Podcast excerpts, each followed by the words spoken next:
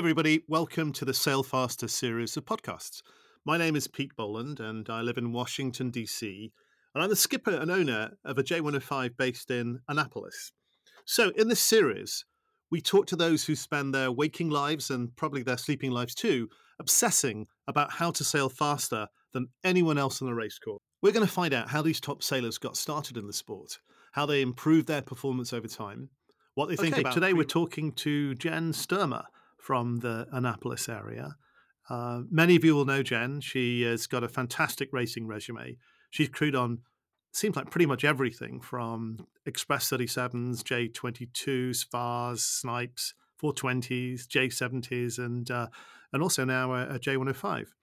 She's competed in a long, long list of national championships uh, um, from uh, college up to uh, up to recent years and also a number of offshore races too, such as the uh, Annapolis Newport race and uh, the SORC series uh, down in down in Florida. I, am really proud to say that Jen is a key member of our J105 team on uh, London Calling. It always fills me with confidence when Jen steps on board. She's an expert main trimmer and jib trimmer and a great tactician as well. Um, but also, she just has an air of expertise and calm when she steps on board that uh, that I think uh, goes a long way to uh, helping us out. Um, so, Jen, uh, thrilled to have you. Thank you for joining us. Thank you, Pete. I'm I'm happy to be here and be with you and learn more about your quest for sailing, and also to share what I what I know and uh, where I've been. Okay, let's start, let's dive in. Um, um, so first of all, t- tell us about you, Jen. Um, how did how did you get into sailing?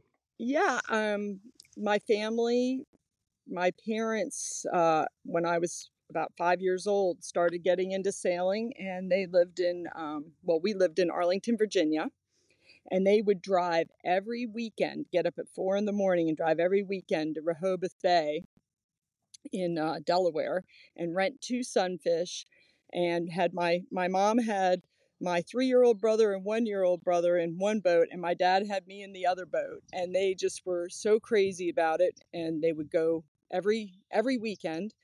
And then um, we advanced to a little trimaran, and then they discovered Annapolis, and we started going and renting a uh, day sailor, a Mariner day sailor uh, out of Back Creek, down around where Bert Jabin's is.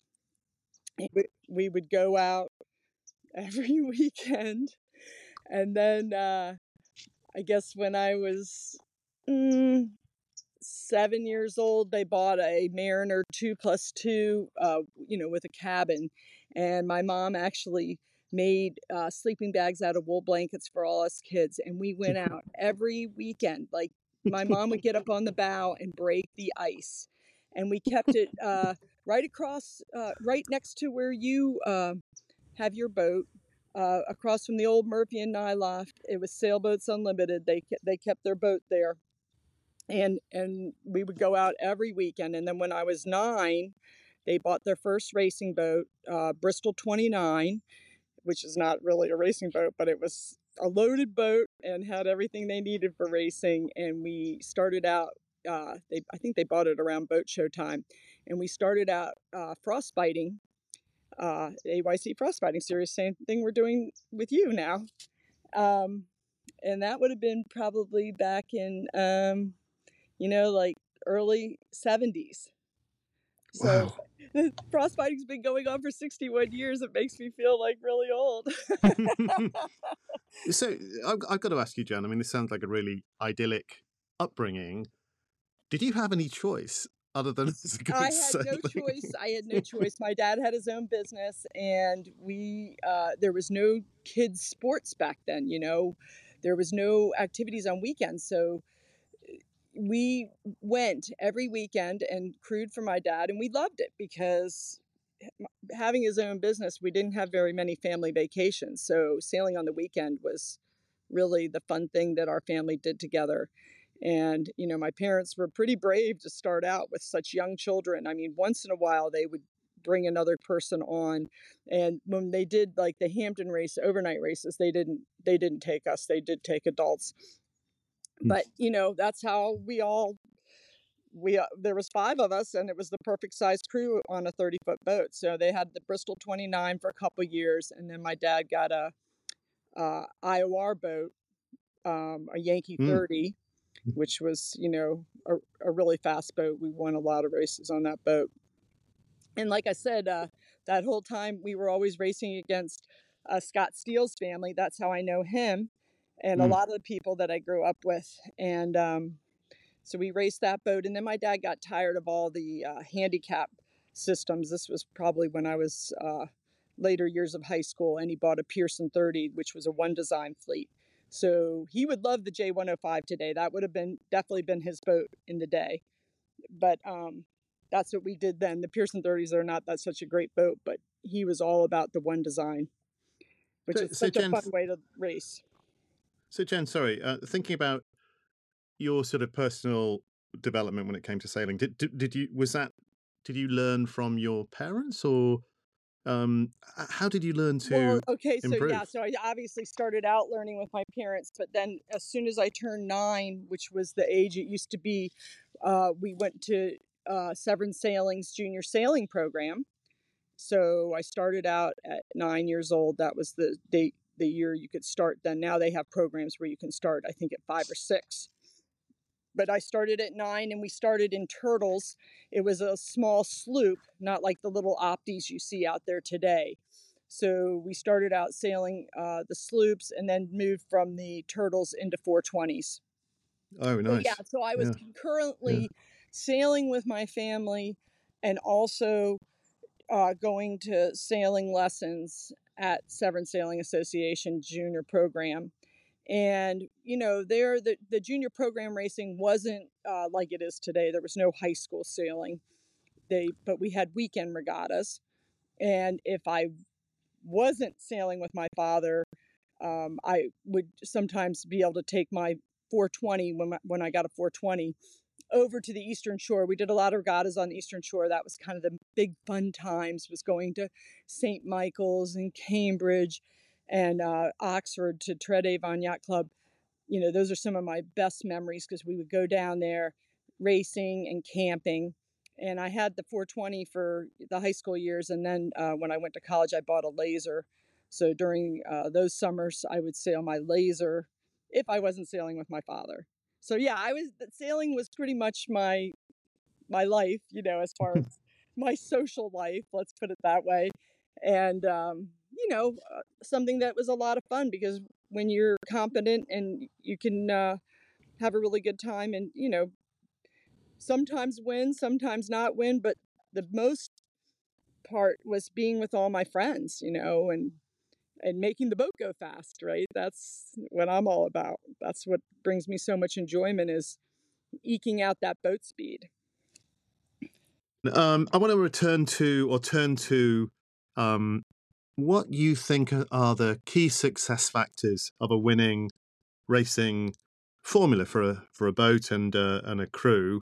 I mean, I, I can think in my mind is probably having the right equipment, obviously, doing the right prep, having the right crew, and probably having the right right mindset. But there's probably a ton of other things as well, obviously. Um, what are what are your thoughts on what the key success factors uh, that you found to be uh, to be the case? Well, I I would agree with all four of those. I think that mindset is particularly important um, because it takes a lot of concentration. We all know that, and especially on the Chesapeake Bay in light air, you really have to kind of s- stick with it and never give up because things change quickly. And I, I, I find that to be uh, my best trait is like a real stick to itness. I am not a quitter and I will continue. And sometimes you have to like jerk yourself back into concentrating and really uh, going for it all the time. You know, it's just it's just like business. You have to like never give up. Maybe change uh, a little bit. I mean, obviously grow from your experience um, of what does work, but that that is a stick to itness is most important. And then as far as the equipment goes, you're right. I mean, you have to have uh, sails and other equipment that are going to make you competitive with the best guy on the course. I mean, he's going to have the good equipment as well. So that's almost a given. Preparation, I think, yeah, I mean, especially um, as part of the crew, but as the boat owner, you have to really be thinking about your crew. What do they need to keep them comfortable because they're spending their day with you? You know, you want to make sure that you have plenty of obviously food, drink, and snacks, uh, overnight races, all that kind of stuff. You have to really have that ready so that people don't start thinking about that instead of making the boat go fast. And as far as the crew goes, I think um, you know a like-minded group with uh, lots of respect towards each other, and I, I I really do love how you run your boat like that. I like your uh, respect towards each member of the crew, and I think that's super key because you know some boats, and I don't know if you've crewed with very many people, but you know sometimes the, the skipper's a yeller or somebody on the boat's a yeller, and that does not help. That does not help anybody because if somebody's yelling at you, it's going to make you probably screw up more because you, you know, you're nervous. Yeah, so for sure. I sure. think, and that is, you know, not now that we're more, more mature people, but still, some some older people still are yellers too. But that that would to me would be one of the main things is that the respect to each member of the crew and hearing them and and like we had demonstrated after our big uh, East Coast weekend, you know, listening to what everybody's saying and then and then learning from it and taking it from there. So I think that that's the, most important things. I mean, like we're saying, the the equipment is almost a given. You have to do it. You have to clean the bottom. You have to have the good sails you have to make sure the rig's not going to fall down, that type of thing. But the people part is so crucial, isn't it? Yeah, I, I think that's right. And uh, I, I, find I'm relatively new to sailing, as you know, and uh, especially skipping a boat. And uh, it's a very ego diminishing experience when you're, you know, somewhere down the fleet and there's just so I'm, I'm very much a low ego uh, listen to. I'm lucky to have you and others on the crew who know a lot more than me about it. So if you don't, if you don't, if you're not listening to your crew, then I think that's suicidal. Uh, the other thing I was just going to comment on was your point about um, positive mindset. Um, I think that's something that I saw you demonstrate on on Sunday's first frostbite. That uh, it was very frustrating and incredibly light winds, and we didn't seem to be making much progress forward. We weren't particularly with the rest of the fleet, but you were very much about no, you got to stick with this, don't give up, stick with it because things will change, and they did for us, didn't they? And we, before the race was abandoned, we actually caught up pretty pretty handily. So I let's turn this on its head a bit and then say, in your experience, what are the I mean, you've, you've sort of implied this in some ways. What are the traits or characteristics that you've seen from good skippers over the years? Um, and if you want, you know, have you seen what have you what what do in your mind poorer skippers tend to demonstrate or do? I think that'd be quite an interesting conversation. Well, like I said, I think that the poorer skippers will be ones that might yell when something's going wrong. I mean, obviously, if it's a high wind situation and you have to yell for other people to hear you, but a lot of times there's yelling just out of frustration, and I think that that's a point as a as a leader, um, whether in business or on the boat. You know, we all know that uh, being even handed and being more of a teaching mode is a much better way to uh, get a point across. And that's that's where i've always liked sailing with people uh, when it's like a like-minded group that is everybody's there to win and everybody wants to learn and we all learn every time we go out. And one of the the best things uh, my friend Henry Filter always says when we say good luck, he says, I don't believe in luck. He says, luck is really pre- preparation when preparation gets to meet opportunity. So that's hmm. that's what yeah. I, I love that saying. And I like to think about our crew on London Calling. You know, we're all coming together and getting better, and our crew will keep getting better. And then that's where we're going to have our preparation meet opportunity, you know, to take take a chance of uh, getting a really good finish. So I love that. I've I've never heard that. That's a great aphorism, isn't it? That uh, yes, uh, luck opportunity preparation meets opportunity. Yeah, we need yeah. to uh, write that on a boat somewhere. Okay, let's let's move on to um, there are many. I realize there are many phases of a race, right? Uh, for you, uh, I'm just curious about what what do you think is the most important phase of a race? And I mean, and, and also, is there a particular phase of the race that's most important, or do they? I mean, I know they all count, but what's what's your opinion? Yeah, I think that um, all of them are important. Obviously, the start we all know is crucial, um, but even from the start on, boat speed is king. Boat speed, boat speed, boat speed. And, you know, if you're really fast, it can make up for some tactical errors. And I think that that is the, the key. And that's what, what really good teams get to is the shifting gear part. And especially sailing on the Chesapeake, where we see that up and down so much that you have to be ready all the time on your trim, that you're constantly tweaking it uh, to make sure like that slot stays just right. So, like, let's just say this weekend going upwind, I think, um, you know, we saw that when we we didn't hit as many waves until we were off the wind, so it didn't really matter as much upwind this time but the little ups and downs in wind pressure and when you're hitting waves, you want to be like easing that jib just a little, bringing it back in, easing so that the the slot is constantly optimal.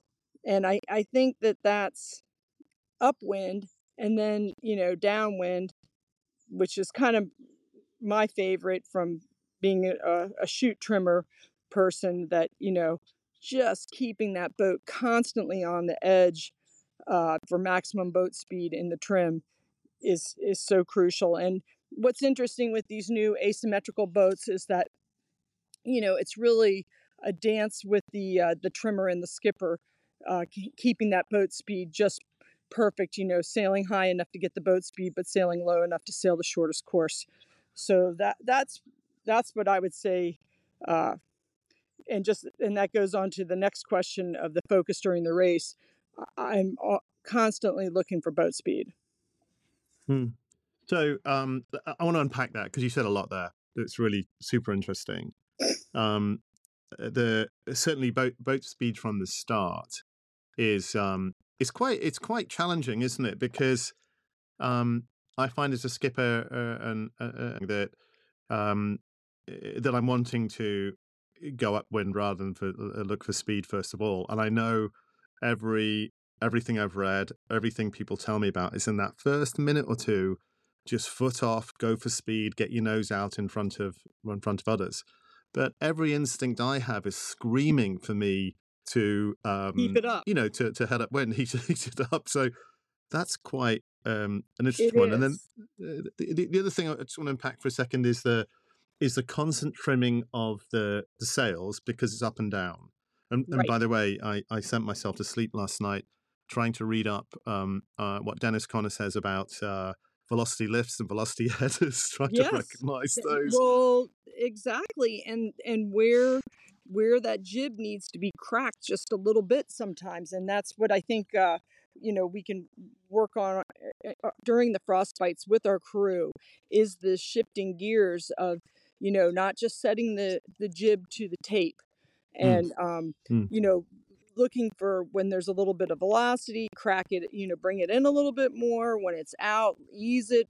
And, and, and that's also with the skipper eh, totally just totally moving the helm slightly to to get with that and then when it lightens up the skipper foots off again the sail is eased again and i think that exactly you know, like you're saying, the speed off the line, you've had good positioning on the line. You have to make sure that you have enough of a, a 10 second approach where you can have your sails trimmed in so that you can have boat speed at the start or the other guys that are you know a little bit behind not so close to the line can roll up and roll over you. And so you have to be at speed at the start. And then if you do get rolled that's when you have to like foot off more so that you can either get off eh, to leeward a little bit so you can make a clearing tack or you've got to get a lane. And I think, uh, you know, that was a little bit of our problem on Sunday was that we didn't get a lane and we were eating bad air and it, and it felt like we were going slower and slower. And it was hard to make a decision to tack because there was no wind to really tack in either. So it's, uh, you know, it's a combination of stuff that's constantly being tweaked to try to optimize that boat speed so that you don't fall behind into somebody's bad air off the line. I was reading actually, I don't know if this is true, but I was reading that um, if you foot off but you don't ease your sails, you don't increase boat speed. I don't know no. if that's true. It is true, is it? That's uh... yeah. I mean, because you you're the the slot is going to change on that. You know, it's like you're you're too uh, bound up. You've got yeah. to what you're yeah. trying to do is open up that slot. Is really what you're doing, right? I mean, that's because the molecules of air are flowing on both sides of the sail. I'm sure you've seen drawings of that and you're constantly wanting those molecules to flow evenly on both sides of the sail. And if there's a back eddy because that sail is too tight up to the main, that's where you're you're getting stalling and that's slowing you down. Yeah, and, and uh, we learned, didn't we, from the quantum guys that you need that jib actually twisted off more than you would think. Um, you know, even when you're pointing uh, to right. get the the you know the sort of the the even parallel flow over the over the foils. Um, so so boat speed. Uh, um, so boat speed for you is number one. I need to know this so you can yell at me. Um, and then, you, do you judge that by? I mean, we've got all sorts of B and G gear on the boat and that sort of thing. Are you are you looking at speed on the instruments, or you is it more of feel for you? Well, given the, your dinghy I, experience, which I, I, don't have any of.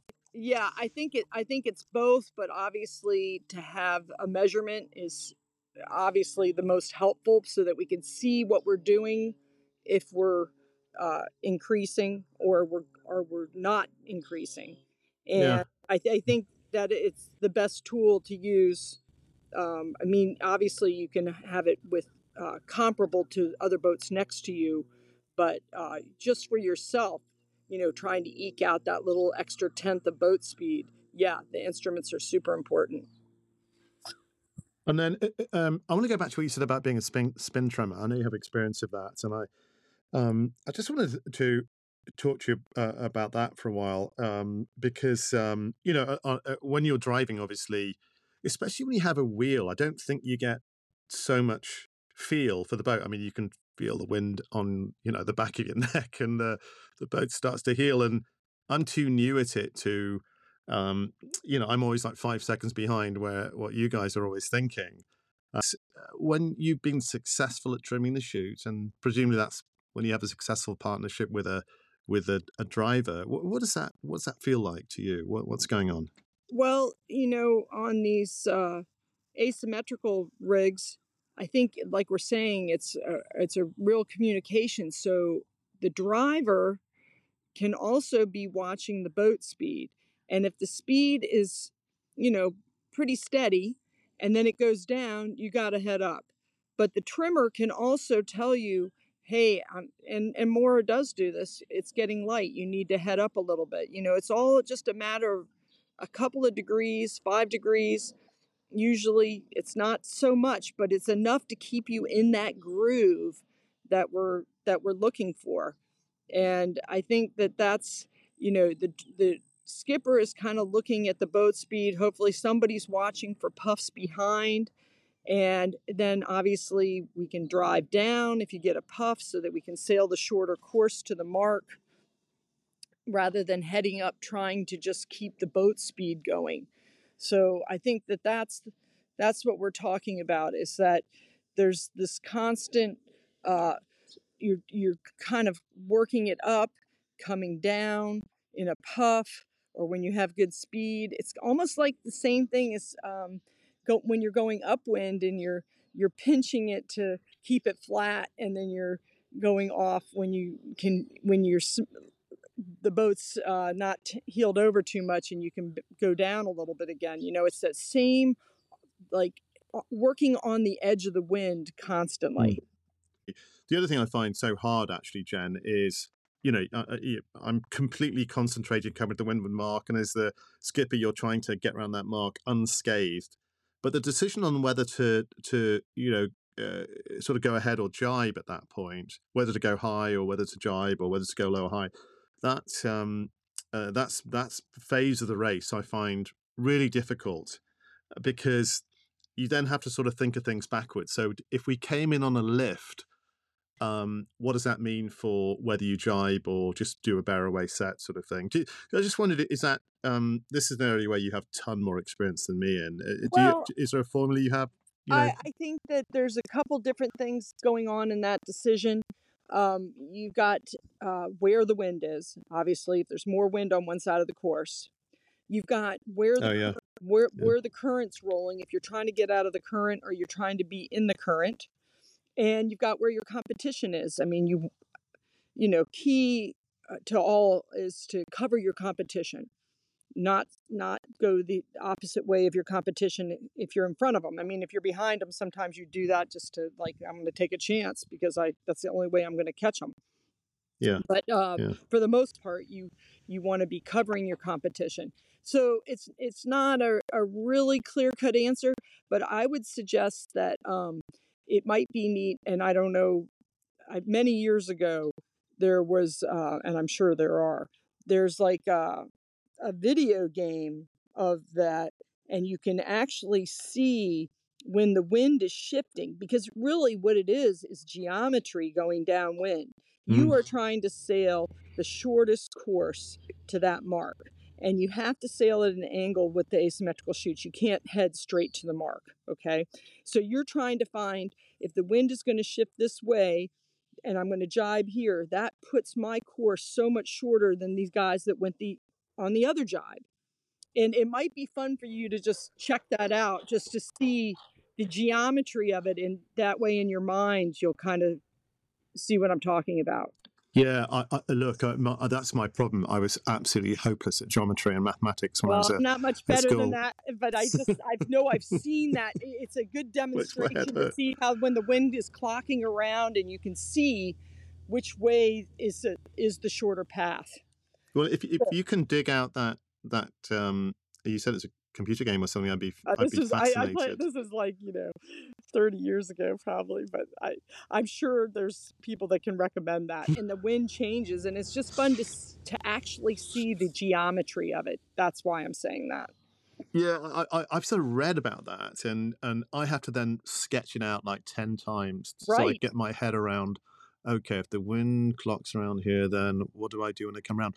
But uh, then applying that to the race course is impossible for me. So that's why I'll, I'll just continue to rely on, on you. Well, right, okay. and then and, well, the point is, is that that's uh, you know, it's it's always different because of the competition, the current, and the wind is uh, that. But that is what's going on. Is that if you can be the one that figures that angle thing out, on the way the wind the where the puffs are coming in and you get to the side that has the shortest distance.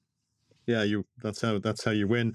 And it's the other thing that you know going upwind staying in phase of the shifts which makes all the sense in the world. Yes. But sometimes that's really hard because of conflicting traffic because of you know tactical considerations of other of other boats. So that that's a pretty hard one. But hey, I want to move on something else. Um, well, I mean, just to quickly address that is, is if you are in a shift and you know that you need to tack and you have competition around you, you have to make that decision of, am I going to tack immediately and lead that boat back? You know, let's just say he's above you so that he doesn't get on your air you tack right away and you so that way you stay in phase with the shifts and you're leading him back even though you're below or you say okay i'm going to let him go i'm going to sail a little further and get myself a clear lane mm. and that's the that is usually the, the the decision that has to be made because if you're fast enough you know you trust your boat speed you can tack right when they're tacking and lead them back and they are not going to roll over you but if you think they're going to roll over you, then you have to sail a little bit further and then tack in your own lane to get back in the right shift. And and that's the point too, right? Because you're staying in a header longer than you should, yeah. but you're making a strategic decision that I know this guy's going to roll me, and then I'm going to be sitting in bad air, which is which is worse, right?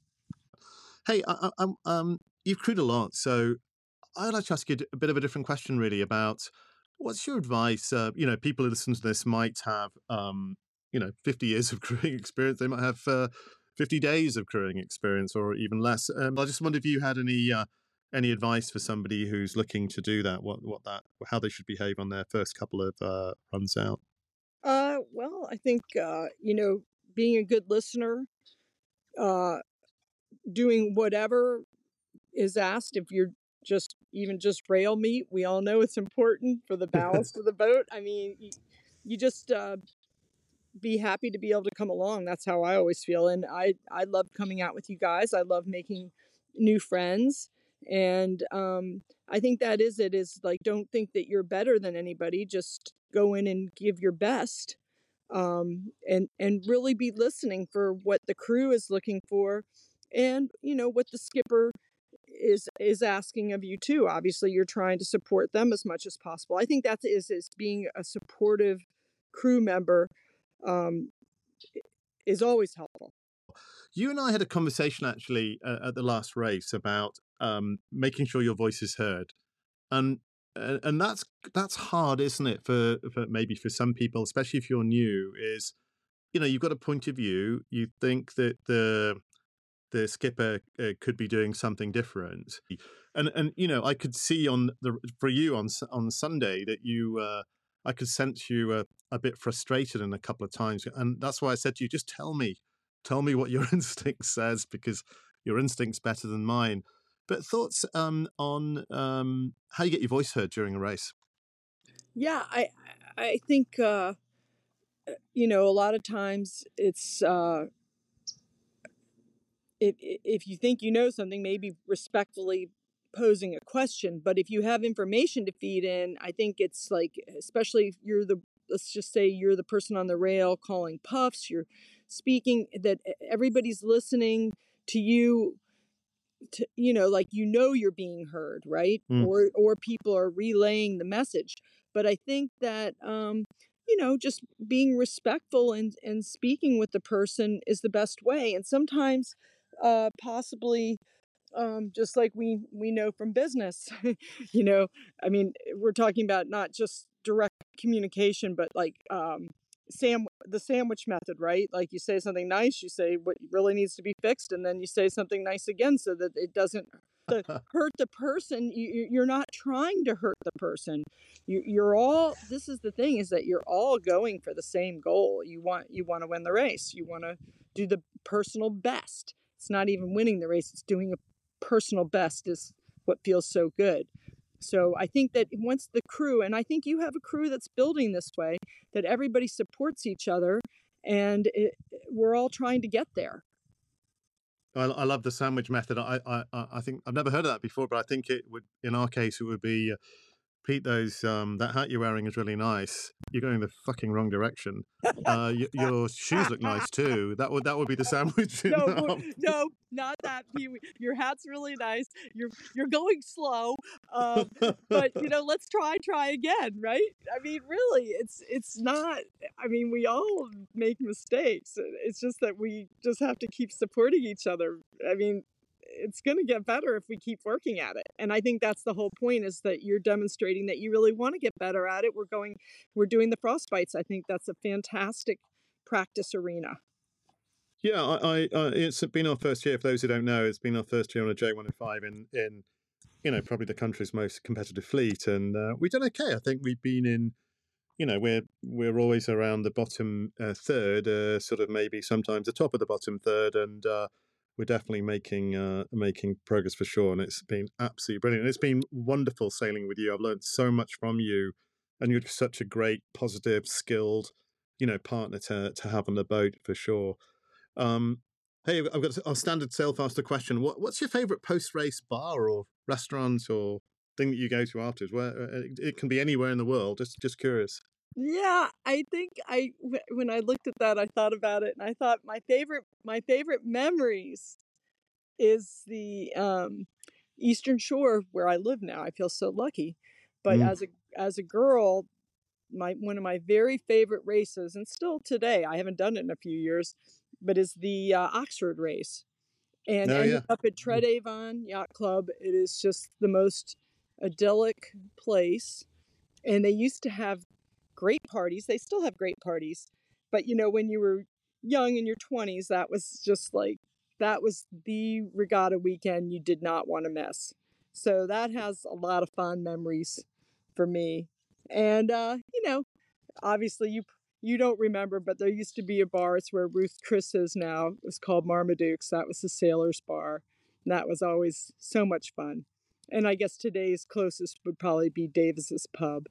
But um, you know, I love I love all the races over to the Eastern Shore. It's just kind of a almost of another era. Uh, just so. So we should do one um, next year. Let's plan oh, on yeah. doing one next you, year because definitely. And and even if Jackie didn't come, she could come meet us at the party, and you know, it's just you would love it. Yeah, Jackie's my my wife, and who is a an avowed non sailor.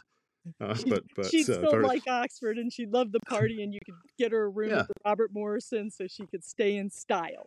This sounds like a plan. She's very very supportive of sailing. I think. Uh, because it keeps me out of the house, which is probably a good thing from her point of view. Um, I'm, I'm, only, I'm only kidding. Um, hey, this has been brilliant. Jen, thank you so much for your time. I know you're incredibly busy, so I really appreciate your insights. I learned a ton here um, from you. And um, thank you very, very much for uh, joining uh, the Sail Faster podcasts. You're welcome. Thanks for having me. And uh, if you need any other ideas for people to speak with, just let me know.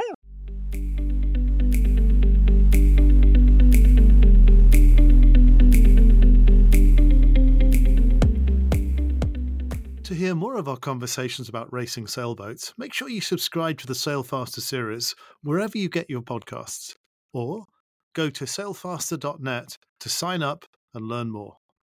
Thanks for listening and see you on the water.